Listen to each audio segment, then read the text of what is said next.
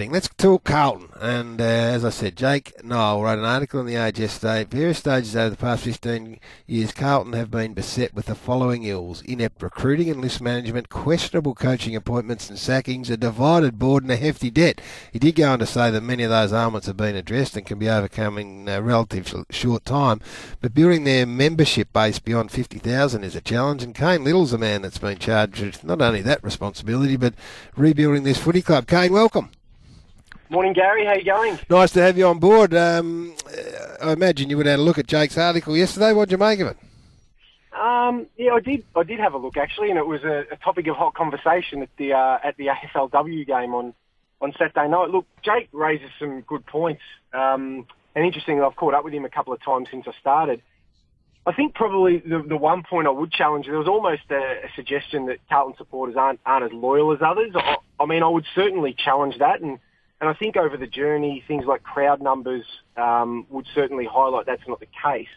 Have we been able to convert uh, or penetrate deep into that supporter base and convert them to members? Well, well, not yet. But if I'm being honest and, and comparing comparing Carlton to say the the, the Hawthorns and um, and the Collingwoods and the Richmonds, we probably just haven't had that period of success, sustained success, to sort of support that growth because you know, in membership, you really need you need sentiment and you need timing to build big sort of membership campaigns. And I think if you look over the last sort of eight to ten years, Carlton really hasn't had a crack at either of them. So is I mean, it different now, to the Tigers though, with the club that you came from? I mean, they are now the juggernaut of which everyone's going to be measured. Seventy-five thousand uh, record membership, of which you're a part of. That was the club that you came from, of course. But they didn't have any great sustained, sustained success, did they?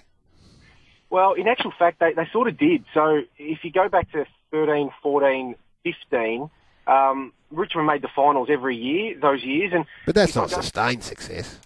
Well, three years in, consecutively in the finals for when you're a Richmond supporter is very sustained, actually. No, well, by comparison, I guess it is. Uh, if you, are you convinced then that if Carlton were able to do that, that you'd be able to achieve the similar sort of comparative growth? Oh, look, I've got, uh, to be honest, I've got no doubt. Um, in actual fact, all the research suggests that Carlton have got a, a very big supporter base. You know, up there with the uh, up there with the Essendons. And in actual fact, um, data will, will tell us there's there's more than Richmond. So if I go back to that Richmond, because I think it's a it's a good case study. You talk about sentiment, you talk about timing. You know, at the end of 2013, Richmond made the finals, first time in 12 years. Um, uh, they had a they had a massive membership campaign ready to go. Joined over 5,000 members in August 2013. Got to the start of 2014, all the work was done which was lucky because about round 12, my recollection is Richmond were equal bottom of the ladder. So it goes back to sentiment and timing, and they were able to capitalise on that. Good morning, Cain. It's uh, it's Tim here. Um, we, we, had a discussion last week about uh, selling a football club and whose responsibility is within a football club. Who do you, whose responsibility do you see the selling of the Carlton Football Club? I think the selling of the Carlton Football Club is everybody's responsibility who works there. Um, and equally, as I put to our supporters on Saturday night, it's it's as much their responsibility as it is ours to help to continue to build. But we've got to continue to build that personal connection with our with our supporters that makes them want to convert when that sentiment and that timing's right. So that's everyone from me and, and Mark Down. Um, Emily Pilling, who heads up our consumer department, worked at the AFL for many years. So uh, like me, she's right across uh, what other clubs have done, and, and I think we're in good hands, Tim. Yep, you've come from Richmond. Uh, Tim, just while you're talk, talking, 94291116, if you've got a question for Cain along the way, that you, a Carlton supporter can speak directly to the CEO, or you can text it through if you can't get to, if you haven't got time to talk. But these are the sorts of things that Carlton supporters, you know, want to put to the yep. CEO. Uh, you, you, you've come from a Richmond Football Club, obviously, where there's been great engagement between the club and the fan. Do you see the same engagement at Carlton in the short time that you've been there? Yeah, look, I've been really pleasantly surprised because when you're at another club, as you boys would know, you tend to get so caught up in what you're doing that you really judge opposition clubs purely on wins and losses. So based on that, I sort of wasn't sure what I was going to come into, but the commitment that Carlton have made in the last, you know, 18, 24 months about re-engaging that supporter base has been significant. In actual fact, we're travelling about 3,000 members up year on year this year, which would suggest that our members are seeing that difference. So um, yeah, I think we're in a really good position. And again, I go back to sentiment and timing, and it's about us preparing us uh, preparing our systems and our and our program so that when that sentiment and timing turn, we can take uh, take advantage of it. And what about the perception? And Jake's written about this, and it's always, I think, been the case. Even ever since I got involved in uh, VFL AFL footy, it was seen to be a very affluent club. That there's uh, supporters were great and members were nice, but at the end of the day, you always had Jack Elliott or you always had uh, Bruce Mathieson or one of those Dick Pratt. Dick Pratt, very wealthy benefactors. I mean, is that one of the hurdles you've got to try and get over the top of? Oh, look, I don't, I don't think it's a it's a hurdle as much. I mean, we're very very lucky to have to have had that support in the past.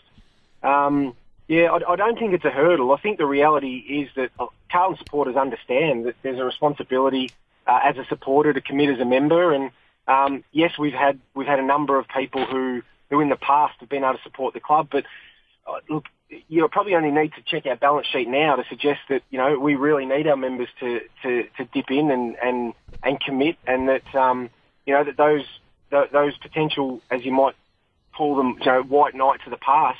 Um, you know, it's our responsibility now as supporters and staff now to, to sort of fix that problem and not want to rely on one or two people to, to sort that out.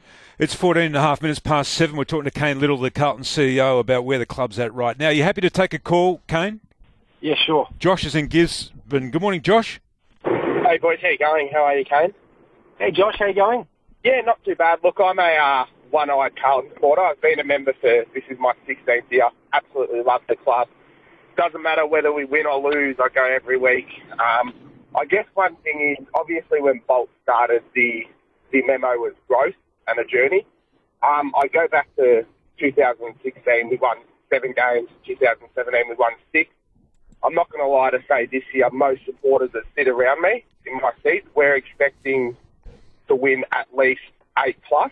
Um, I was wondering, a CEO, do you have a kind of a benchmark of how many wins you want us to achieve this year? Or? Yeah, look, well, I don't want to put a, I don't want to put a ceiling on how many win, how many wins we might have, but I think there's some there's some sort of realities we need to consider, and, and that is that um, you know when you're a young developing list, you sort of become more reliant on on some of those older players. So to lose Sam Docherty, you know, half an hour into pre-season, um, you know, sort of doesn't doesn't help. Um, so what you'll what you'll definitely see, Josh, this year from Carlton is you'll see a continued investment in those young players, and you'll see continued development. Now, I'd urge you and all other Carlton supporters not to judge that purely on wins and losses because they can be misleading. We've got a cracking young group, and I think everyone would agree that Sauce and his team have done a great job at the draft the last three years. They've also traded in well, and we saw another one uh, in Matty Kennedy um, on Saturday night. Are we aiming to have more than eight wins? Well, yeah, we certainly are. Um, but there's a whole range of other things that go to contribute that. So what you definitely will see is continued investment in those younger players, and we believe continued development to create that sustained period of success that we all want, rather than just jumping up the ladder for one year and then um, and then dropping back off. So sustainability is a really important word at Carlton and, and, something that we're really focused on. Josh, thanks for your call. Uh, can I ask you this question about uh, the lights there at Princess Park as well? Probably not the, one of the biggest issues that you're confronted right now, but uh, what sort of globes did you have in uh, in the lights there playing at, uh, at Carlton the other night? Well, I, I'm not sure exactly what the globes were. Look, look, I'll get straight on the front foot. We acknowledge that um, you know there if you're at the ground um, watching that game, that there certainly were patches of the ground that, that were difficult to see. Now, grounds such as Ikon Park and, and Whitten Oval, you know, for a long period of time now, there really hasn't been significant con- content to warrant investment. AFLW and women's football more, more generally has come on so strong and so quickly that now we've got councils, clubs, the AFL all scrambling to sort of retrofit facilities and um, and I think there's an acknowledgement that, that we need to fix that, that issue and, and fix it quickly. And, and we're deep in conversations with the right stakeholders to be able to fix that over time. I, I sort of will challenge the insinuation that there was a, a safety issue. I, we don't agree with that. And in actual fact, I had a chat with Tayla Harris yesterday, um, and her view was, as a player, she hadn't even noticed any issues with the lighting, but her parents who were there did say that there were parts that were that were difficult to see. So from a safety perspective, no problems. You know, is it elite, high performance? Not, probably not, and we're in the process of looking to rectify that. All right, Cain, that's great. Um, as we let you go, I just wanted to Benny Gale, when he was appointed CEO of the Richmond Footy Club, I thought was fantastic. If he didn't do it straight away, he did it within a year or so. He came out and he declared really boldly um, that they wanted to play finals uh, three times, have zero debt, and I think it was 75,000 members. Mm. And at the time, you know, we in the media, which we tend to do, just looked and laughed and scoffed and you know, here we are in 2017. They've done all that and they've got a premiership. I thought it was bold. I thought it put the footy club on notice. It was, you know, strong. Um, have you got anything of that in mind that you'd like to declare? Well, what, not, not that I'm going to declare this morning, but what, what, Go what on.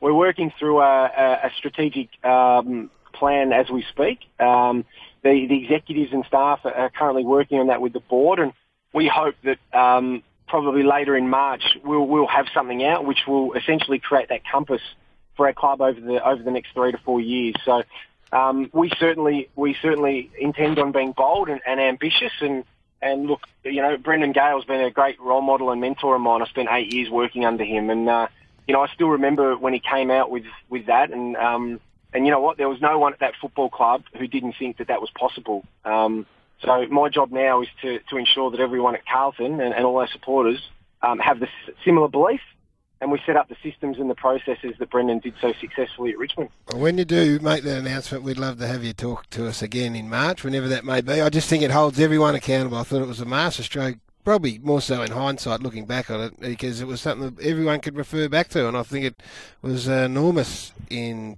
setting Richmond on the path that they are now on. Oh, look, I agree, and I and I do agree with your point that uh, I think I remember someone on a on a show, a footy show at night, saying that uh, that Ben Gale needed to be institutionalised because he'd gone mad. Yeah. Who, who was that? Oh, I'm not quite sure. I don't quite remember, but it was it was. No, there were plenty of people saying that.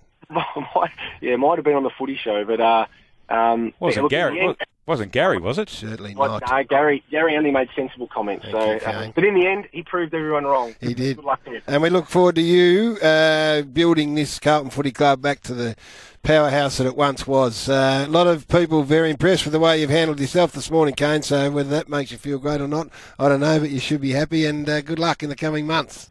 I really appreciate that, boys. Have a good day, and uh, yeah, thanks again for all the Carlton supporters, all 50,000 of them who've already converted as members, and we, we certainly look forward to getting more on board.